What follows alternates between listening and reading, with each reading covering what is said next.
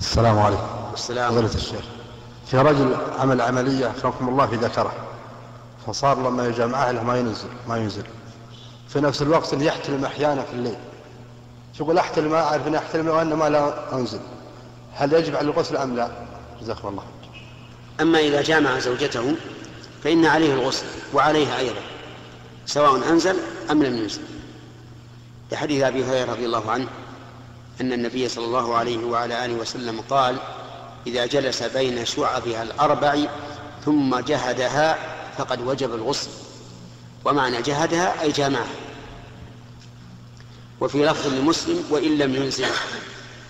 وأما إذا كان باحتلام يعني احتلم أنه جامع ولكن لم يرى شيئا فإنه لا غسل عليه.